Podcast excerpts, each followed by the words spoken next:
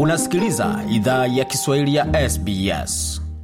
Jambo tena popote ulipo na karibu katika makala idhaa ya Kiswahili ya SBS. Uko na migodi migerano katika studio za SBS na mtandaoni ambao ni sbs.com.au mkoaju swahili, na kama kuweza kupata makala haya kwenye ukurasa wetu wa Facebook pia ambao ni facebook.com mkoaju SBS swahili, na iwapo ungependa kutuandikia kwa barua pepe kama utaki wengine one yale ambao unataka kuchangia nasi, basi unaweza kutuandikia. Anwani ni swahili.program at sbs.com.au. Kwa sasa tugize macho, tuzungumzie suala zima la wanadiaspora, hususan Wakenya ambao wanaishi hapa nchini Australia na wale ambao wana mipango ya kurejea nyumbani hivi karibuni. Ni kama kulikuwa na bomu lililorushwa na KRA, shirika ambalo linasimamia maswala ya ushuru kule nchini Kenya, ambalo lisema kwamba wataanza kutoza sasa ushuru kwa kila kitu chenye thamani ya zaidi ya dola mia tano kwa wote ambao wanaingia nchini. Je, ni kitu kipya ama ni kitu ambacho kilikuwa hapo kutokea mwanzoni, lakini kilikuwa ama amri ama sera hiyo ilikuwa haitekelezwi? Ni kipi ambacho Wakenya wanahisi kuhusu hilo na wamepokeaje tangazo la KRA? Ni kusema kwamba kwa muda mrefu wamekuwa wakiachiwa msamaha, sasa adhabu ndio kuja, ama ni sehemu tu ya sera za maisha? Tuzungumze na mmoja wa Kenya ambao huenda wakaathiriwa kwa sera hiyo kuanza kutekelezwa katika siku za hivi karibuni, lakini pia siku chache zilizopita alirejea nchini kutoka nchini Kenya. Atajitambulisha na kutueleza mengi zaidi. Hujambo? Ah, si jambo kaka Kode. Pengine ungeeleza wasikilizaji wetu ni nani, kisha tutaendelea kutoka hapo. Kwa majina anaitwa Ekesa Okedi na mimi ni Mkenya ambaye nafanya kazi na kuishi hapa nchini Australia. Tangazo la KRA ulilipokeaje? Ah, tangazo la KRA sisemi kwamba nilipokea vibaya ama vizuri, kwa sababu wakati nilipoona hilo tangazo kwenye mtandao haswa mtandao wa X hapo zamani ulikuwa unaitwa Twitter. Ah, nilifanya research yangu kidogo na nikapata kujua kwamba hili tangazo ni, ni, ni, ni sheria ambayo ilikuwepo, na kwa mfano hii sheria ilikuwepo na ni sheria ya um, jumuiya ya Afrika Mashariki, kana kwamba siyo sheria ambayo inaigusa nchi yetu peke yake, ili hali inagusa hadi Tanzania na Uganda. Na um, kitu ambacho pia nikakuja kuji, kujitambulisha nacho ni kwamba hii sheria ilikuwepo, lakini haikukuwa ina, ina, inazingatiwa ama haikuwa inakuwa executed na ni vivi tu majuzi juzi ambapo shirika la la, la KRA lilitangaza na likaambia Wakenya kwamba sasa hivi kila Mkenya ambaye anatoka nje akirudi nchini um, atakuwa ana, ana, ana, anapigwa pension ama lazima atangaze kama ako na chochote ambacho kinazidi um, 500 dollars. Bwana Kesa, umesema ni sheria ambayo imekuwa kwa muda mrefu lakini Yeah. haitekelezwi. Lakini sasa ni kwa nini baada ya miaka yote bila kutekeleza, sahizi ndio wameamua kwamba ndio tuanze kutekeleza sasa?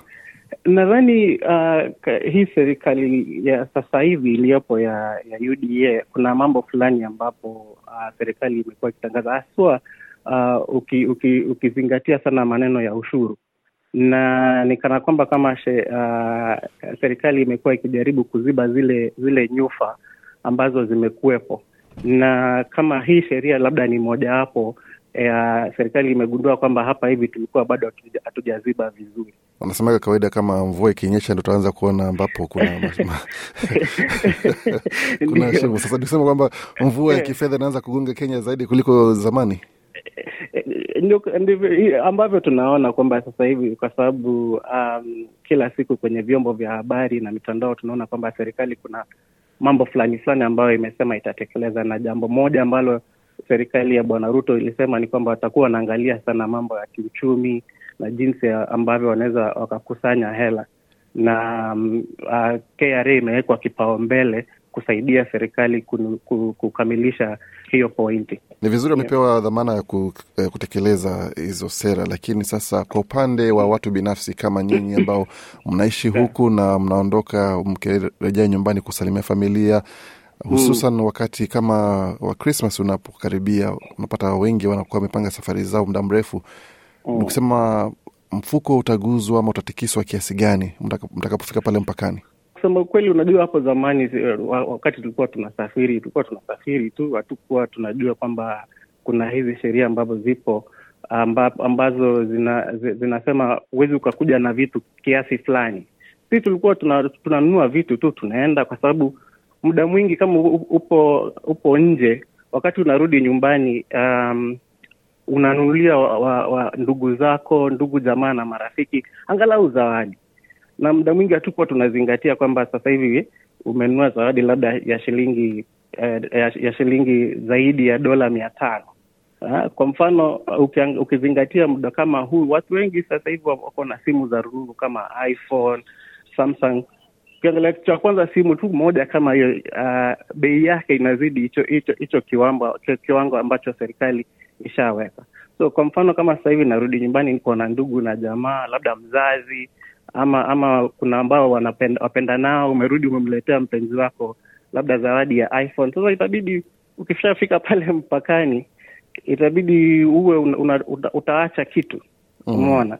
Na hiyo it, it, it, ita, it, itafinya sana wakenya ambao wanaishi ambao wanaishi ughaibuni ama nchi za, za nje wakati wanarudi nyumbani.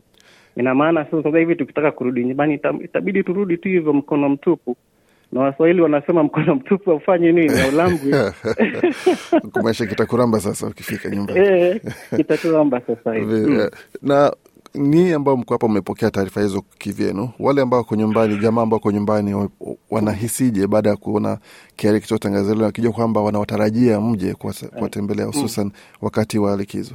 Nadhani uh, kwenye mitandao kwa sababu nimekuwa nikiangalia angalia kwenye mitandao um, wakenya wengi wana, wana wanafikiria kwamba tu hii ni dhulma uh, hii ni dhulma tu especially kwa uh, ndugu na jamaa zao ambao wanaishi wanaishi nje. Kusema ukweli wakenya ambao husafiri muda mwingi ukitoka nchini hawajakuwa wakipokelewa vizuri pale jomo kenyatta.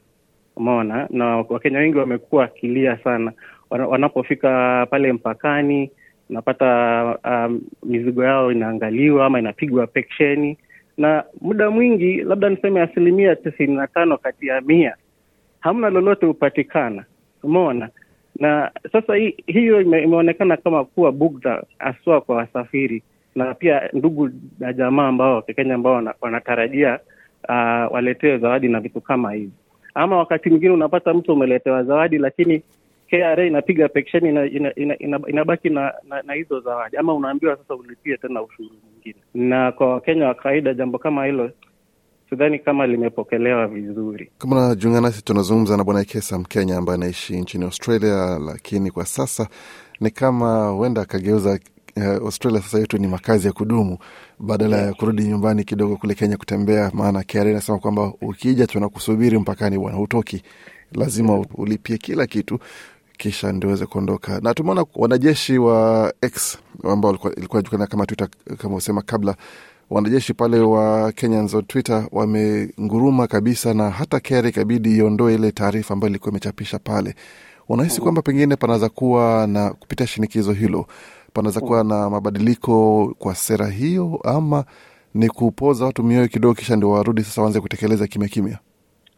Nadhani kutakuwepo na, mab na mabadiliko. Kwa mfano um, wakati nilikuwa napiga zangu kwenye mtandao nikijaribu kuji, kujielimisha kuhusu hii sheria nikakuta kwamba hii sheria ni sheria ambayo ilikuwepo kwa vile uh, tulikuwa tumesema hapo awali. Na kitu cha pili, sasa hivi uh, wizara ya utalii ipo na na waziri mpya, waziri Alfred Mutua. Nadhani Alfred, uh, waziri Alfred Mutua hivi karibuni pia alikuwa kwenye mtandao akisema kwamba KRA iwache kuwanyanyasa haswa wa, wasafiri wanao wanaoingia nchini Kenya na wasafiri ni watalii wanaokuja na pia bado kuna wasa, wa, watalii ndio kam, hata kama ni Wakenya lakini wanaishi nje, wakati wanakuja nyumbani wanataka ku, ku, ku, ku, kuzuru. Umeona, na waziri ame, ame, amekuwa kwenye mtandao akisema KRA iwache ku, kuwa, kuwanyanyasa wasafiri wanaokuja nyumbani. So nadhani hii sheria watai, wataiangalia kwa sababu wakati hiyo wa- sheria il, il, ilikuja dola mia tano wakati huo ilikuwa hela nyingi sana lakini sasa hivi eh, mwaka huu elfu mbili ishirini na tatu dola mia tano sio sio kitita so nadhani labda kwa sababu ya utalii na kwa sababu vile wakenya wamepiga kelele kwenye mtandao wa X na unajua wakenya hao huongea na wakishaongea kule kwenye mtandao wa X tumeona mabadiliko yakifanyika so mimi natumaini kwamba tutaona mabadiliko na hiyo sheria itarekebishwa. Na hata nimesikia kule bungeni kuna kuna komiti maalum finance committee ambayo juzi ili- iliwaita hawa wakubwa wa KRA wakasema kwanza kwamba hiyo sheria itabidi kwanza iangaliwe. So na matumaini kama Mkenya na msafiri ambao kuja Kenya muda kwa muda kwamba hiyo sheria itarekebishwa. Nanyi ambao mko huku, mna fursa ya kuweza kutoa uh, wasilisho ama hata taarifa zenu na maelezo kwa, kwa wabunge ama wajumbe kule Kenya ambao wanaweza kuwatetea kwa niaba yenu, ama naona pia kuna bodi ya Wakenya ambao wako diaspora hapa nchini Australia. Mnaweza mkawapitia wao kuweza kuwasilisha maoni yenu ili yaweze kuzingatiwa watakapofanya, kama itakuwa ni kufanyia marekebisho kwa sera hiyo. Wacha niseme hivi, jambo kama hilo lilikuwa halijawahi fanyika hadi juzi. Tunadhani kama miezi mwezi mmoja ama miezi mbili iliyopita, tuliona kwamba kuna hii wizara mpya uh, wizara sio mpya, ipo lakini wame, wametenga kitengo maalum uh, nikisema kwa kimombo a department. Ukiangalia katika wizara ya, ya masuala ya kigeni wameweka hiyo idara ya, ya immigration ya diaspora affairs, na sijawahi ona Kenya eh, wizara yoyote ikiwafikia iki, iki, iki Wakenya wanaoishi nje kuchangia katika hoja ya sheria ama ne, neno, neno lolote. Hiyo ndio ilikuwa wakati wa kwanza. So nadhani kwa sababu Alfred Mutua um, ambaye ni waziri wa, wa utalii kwa mfano, yeye alisomea Ulaya huku nje huku Australia, labda kwa kupitia hiyo experience ya yeye kuwa huku nje, labda uh, kwa sababu haya maneno yametokea sasa hivi, labda ukikaa pamoja na KRA wataweza kuwajumuisha Wakenya ambao wanaishi nje. Mm, wale ambao wako aidha Dubai, Marekani, Uingereza wawajumuisha kwa sababu hawa at the end of the day ndo wanakuwa wanafinywa na hizi sheria ambazo uh, zinawadhulumu Wakenya wanaoishi nje. So tunatumai kwamba serikali itajumuisha kila Mkenya ambayo hayupo nje at least kutengeneza sheria kama hizi. Wewe hivi karibuni ulikuwa Kenya na Ndio. ulivyoona pale vinavyoendelea nchini Kenya, unahisi kwamba sheria hii ama sera hii ni sahihi kutekelezwa ama kuna mbinu nyingine kuweza kukusanya ushuru? Nadhani kuna mbinu zingine za kuweza kukusanya ushuru. Kwa mfano, um, jana nilikuwa na, nasoma kwenye magazeti ya Kenya uh, kitu ambacho kimenishangaza kwamba sasa hivi ukiangalia, nikisema kwa kimombo the foreign ana yeah, ile foreign ana ya kwanza sasa hivi Kenya sio utalii, sio kilimo, bali ni zile hela ambazo Wakenya ambao wanaishi nje ya nchi wanatuma nyumbani, cha kwanza. So mimi ningependa kusema kwamba kwa sababu sasa hivi uh, zile remittances ambazo Wakenya wanatuma nyumbani ndio zimeshikilia foreign exchange ama foreign ana ya, ya nchi, itabidi kidogo tuzingatiwe. Mm, itabidi kidogo tuzingatiwe na na na ulivyouliza juzi nilipokuwa Kenya pale kwenye mapokezi eh, pale kwenye mapokezi inabidi angalau kufanyike jambo kidogo. Samani kidogo, unaposema mapokezi unamaanisha sehemu gani? Ni, ni pale ambapo una, un, ukiingia nchini pale ambapo yeah, unatoa passport yako ili iweze kukaguliwa ama ni wapi unasema? Ndiyo, hapo mahali ambapo una- unakuja una, unatoa pasipoti yako iweze kukaguliwa. Kwa mfano uh, zamani miaka labda kama tano ama sita hivi tulikuwa ulikuwapo ukisafiri Kenya, kabla kabla uja hujafika ulikuwa unapatiwa hiyo kadi ambayo inaitwa immigration card. Unapatiwa hiyo kadi unajaza, na hapo kwenye hiyo kadi kulikuwepo kwamba kama una declare vitu fulani fulani, lakini sasa hivi uh, nadhani mimi husafiri Kenya labda kila miezi sita sasa hivi nikienda nyumbani unaingia tu. Sasa bugdha inatokea pale ambapo wewe umekuja tu hujapewa kadi, labda uko na kitu ambacho ungetaka kudeclare, lakini huwezi kwa sababu hamna, there is no that information collected kabla hujafika. Umeona? So ukishafika ndio wewe unaanza kusumbulia. So uh, marekebisho kama haya ndio nadhani labda tungeanza kwanza kabla hujafika, useme mimi uh, nimebeba hiki nimebeba hiki nimebeba hiki nimedeclare usipo declare sasa, wakati ushapita, ndio kama uja declare, alafu kwenye zile peksheni za KRA ama idara ya uhamiaji ushikwe. Sasa hapo then itakuwa ni makosa yako, kwa sababu ndio maana nchi zingine kama hapa Australia, wakati unaingia Australia unapatiwa hicho kikadi, wewe mwenyewe unajaza unajaza, na ikifika kule wakati wanakuita, kwa sababu unajua watu wame, wame, wame, wame, wame nikisema kwa kimombo they have been trained to identify you know persons. So kama labda wewe umebeba vitu ambavyo havihitajiki na ume, umeshajaza kile kikadi na kwenye hizo kadi hujajaza mambo ambayo umebeba kwenye begi lako then uh, kwa kiingereza it becomes an offense and you are liable to it. Mm, inakuwa ni hatia So, sasa. eh, inakuwa ni hatia so hicho ni cha kwanza. Cha pili uh, wakati una safari muda mwingi ukishashuka kwenye ndege unafika pale ndani unangoja. Unaweza ukangoja begi lako kama 30 minutes bado unasubiri tu. So nadhani mambo kama haya ni mambo ambayo uh, labda idara ya uhamiaji na serikali ya kenya inaweza ikazingatia. Na amesema ni sehemu ya ma, mawasilisho ambayo mnaweza mkawafikisha kwenye ile idara ya maswala ya wanadiaspora. Unahisi pengine kuendelea mbele kutakuwa na mageuzi yoyote ambayo atafanyika katika swala hili la kutoza ushuru wanaowasili nchini, ama itakuwa tu ni watu lazima waelewe, lazima nchi jengwe kwa mbinu zote, lazima zitumie kujenga nchi? Ah, unajua hili swala sasa hivi ni swala uh, swala tata. Hey, Kuna wale ambao wanasema bana, hey, nchi lazima ijengwe, na nchi itajengwa kivipi kama tulipi ushuru? Cha kwanza, na na kuna wale wengine ambao wanasema kwamba hey, tunalipa ushuru, kwanza tuambiwe. Vile ushuru wenye kwanza tunalipa inafanya nini? Cha kwanza?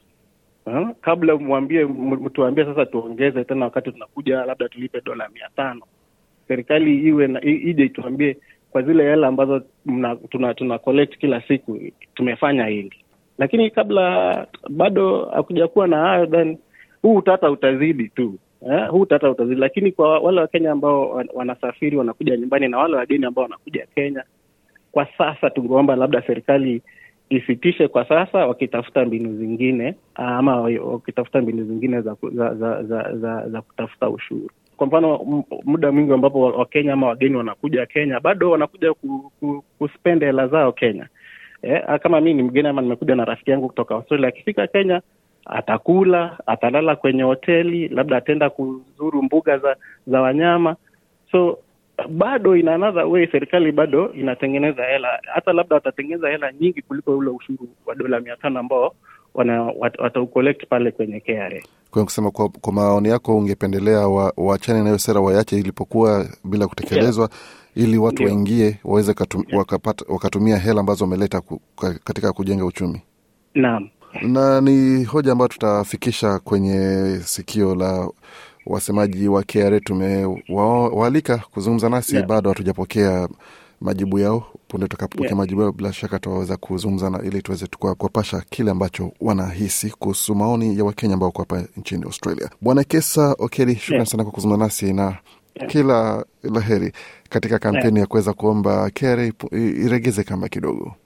Asante na shukran sana. Bwana Kesa Okeli Mkenya ambaye anaishi nchini Australia, akitoa ya moyoni kuhusu ile kauli ya Kere kwamba ukiingia na mali ama kitu chenye thamani ya dola mia tano kuendelea juu lazima mwongee kando kidogo kuhusu yale ambayo wamezungumzia. Mengi zaidi kuhusu yale ambayo umesikia, bila shaka unaweza kupata kwenye tovuti yetu anani ambao ni sbs.com.au juu Swahili. Penda, shiriki, toa maoni. Fuatilia idhaa ya Kiswahili ya SBS kwenye Facebook.